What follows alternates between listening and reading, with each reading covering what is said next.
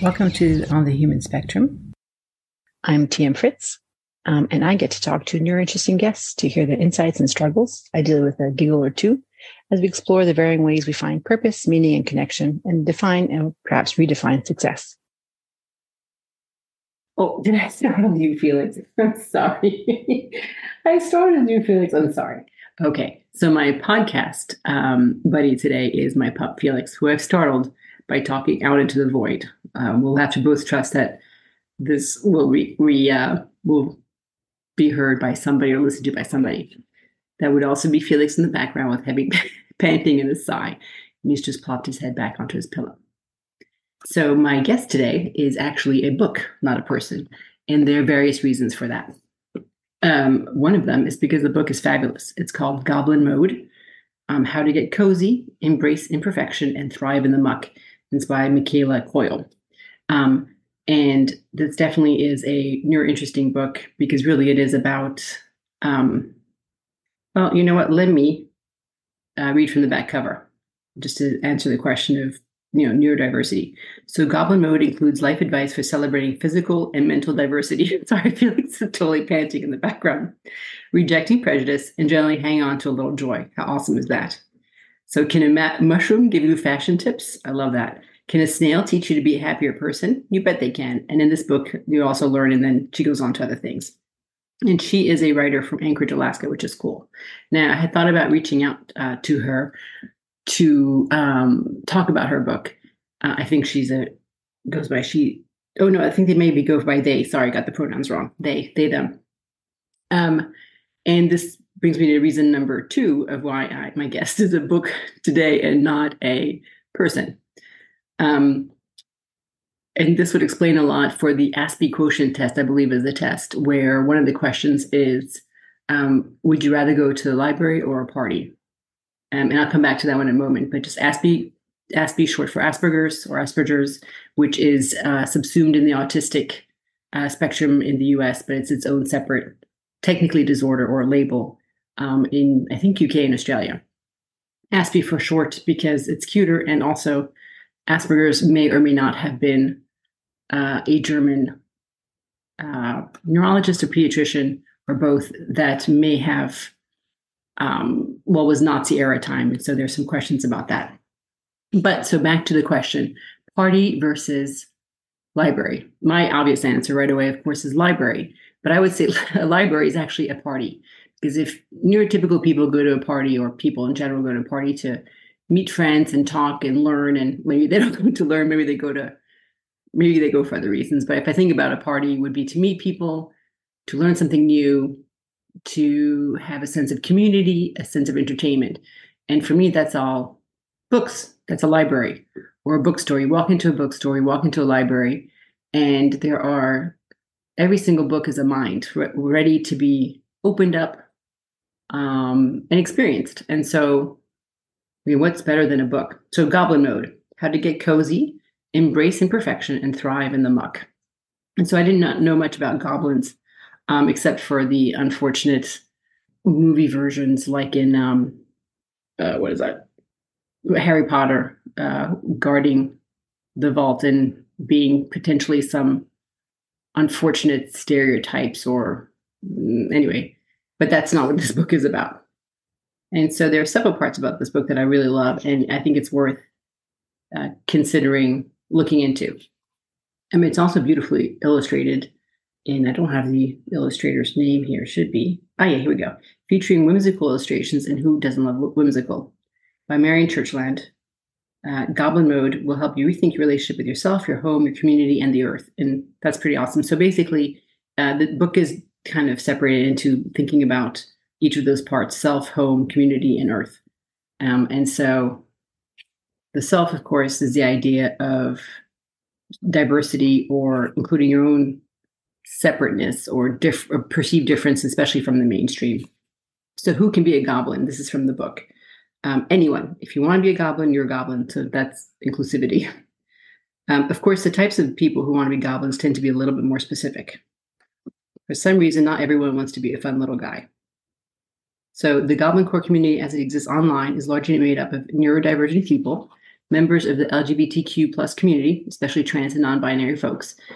And actually, I had gotten this book initially for my trans teenager. Uh, anti-capitalists, introverts, check. Artists, nature lovers, fans of both Baba Yaga, I don't know who that is, and Baby Yoda. I do know about Baby Yoda. People who know a lot about crows, that's my kid's goth gardener's child as well, and other cool, slightly fringe people. Um, I think, and then one more sentence, and then I'll may stop reading. The goblin lifestyle tends to appeal to these populations because it uplifts everything that is peculiar and yet overlooked. It celebrates the strange and offers a welcoming space that wants to hear about all the lo- weird little things you found on the ground today.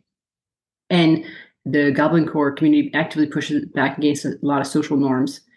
So by appreciating the handmade and found over the manufactured and purchased. And so that, of course, right there is a whole lot of great reasons to love the concept of goblin. So um, the couple of goblin code see beauty everywhere. I love that. Um, traditionally beautiful, but also uh, finding beauty in strange and unexpected places. And then redefining, right, your own beauty standards. And then glimmering moments of strange, surreal beauty. And then embrace your weirdness. And so, of course, that's why the um, people who tend to not be fitting into the neurotypical and who are perceived or by others or self-perceived as weird to kind of embrace that obviously is to spend a lot less effort in trying to fit in and um, just kind of relaxing into who you are and what you find enjoyable. And then get cozy this is the, one of the best parts right? And actually the, the author says that this is one of the most important tenets of goblindom i mean get cozy who doesn't want to be cozy the concept of a cozy clutter so celebrate clutter which is very different than the uh, whole decluttering. Though this week I also was reading Decluttering at the Speed of Life, and I actually also recommend that one. But this, but that one and this one is about um, having things that you like or love without it being, you know, an extreme minimalist, unless you you know want to be a minimalist. And then, of course, be a good community member, and that's gum community and everything else. Honor nature and seek out what empowers you. And then there is so a piece on self and then home, which also includes um, home and self, including dressing, our clothes. And I think what's really neat about that is the idea of being a little bit more playful, creative, and maybe slightly kooky with clothes. Um, I don't currently knit, but I used to knit just a little bit as a teenager. But the idea of knitting, which is of course cozy, especially in the winter, and kind of choosing your own patterns and your own colors and having something that basically right is slow fashion. In my case, it would be hyper slow fashion since I don't currently knit very quickly or at all right now. And then I love the idea of uh, layering and the um, kind of freedom to dress in what's comfortable, comfortable being physically, emotionally, you know, everything, um, which kind of pushes back against the mainstream, especially as women or feminine, quote unquote, uh, female presenting, is you know it pushes back against the you know um, highlight your waist rules and all these rules that are often internalized, and so kind of the freedom to do whatever the hell you want to do. That I find pretty awesome. So rethinking your relationship to clothes, which is really rethinking your relationship to yourself and to society, because clothes is the interface between those two. And then I want to talk about thrifting, which I have not really tried yet because thrifting stores make me a little uncomfortable. The smells, the clutter, the disorganization. Um, I would have to go with a friend of mine who's great at thrifting for inspiration. I wonder how much of Felix's breathing is being is being recorded. Oh goodness, he's a happy pup after WLK. And then I love um, finding your creature role model. So there are frogs and snails and turtles and lizards, axolotl, hermit crab, which I love. And I met somebody recently or I recently learned about uh, her hermit crab community and how there are ethical hermit crab communities. So I've been meaning to, or have asked her actually to come on the podcast just to, so I could ask her all sorts of questions about hermit crab communities. Cause just the idea of an ethical hermit crab community just fills me with joy. And this relates back to a book today versus a guest. So I actually do find it super hard, even when I've asked people and they've said yes to follow up on that. It's as if I'm moving through quicksand. I can't quite send that email um, and get that chat scheduled. But and, and then my thought is do I push myself or do I wait for a pull or and then sometimes I'm thinking maybe I'm overthinking it clearly and just will reach out. So now that I've put it out there, it'll be easier to reach out. And one of the reasons I'm doing an episode like this today is to push me a little bit as well. Oh, the benefits of wallowing. Just a few more things about this book, and then I'll let you go find it. The benefits of wallowing, I think that speaks for itself, uh, uh, which includes a goblin spa day, which is not about the beauty industry and buying products, and it's not about buying into mainstream you know shoulds but really what self-care is which is and spa day is which is supposed to be a well not supposed to be i should say it's a taking care of oneself. And then the last little piece i said i was going to say i was going to close with the other but i'm going to say it.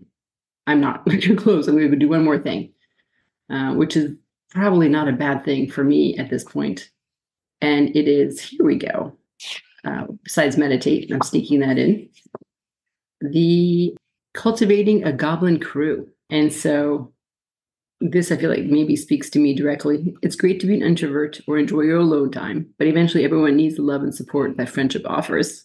Finding good friends and learning to be a good friend are skills that will serve you for the rest of your life. So pushing myself out there to reach out to people to for my podcast, to learn more about other people and um, instead of staying within my slightly small but delightful circle um, and so I love how the author has included in the back for those of us who might be just a little too gobliny. So the, you know, join a, uh, join a club, sign up for a class, go online with some specifics about that, and organize goblin events. That could be interesting. And this is so cute. The end is go forth and goblin. I know I said this about four times now about closing, but here we go. The world as it stands is generally more interested in conformity and assimilation than in personal comfort and style.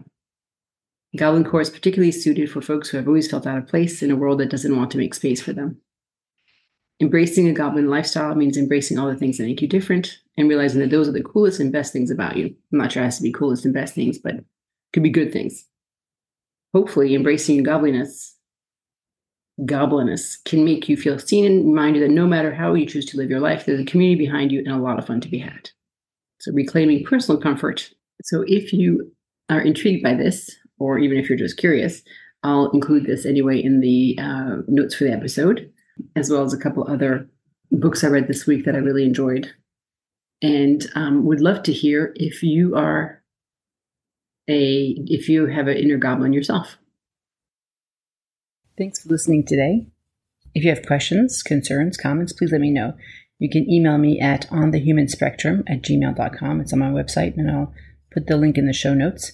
Um, and I'm not going to ask you to follow or subscribe. If you want to, great. I'm sincerely impressed since I can never quite do that myself. But perhaps uh, you can consider sharing this episode if you enjoyed it or found it thought provoking or helpful in any way to somebody you uh, know, friend, family, acquaintances, house pets, or plants. Thanks.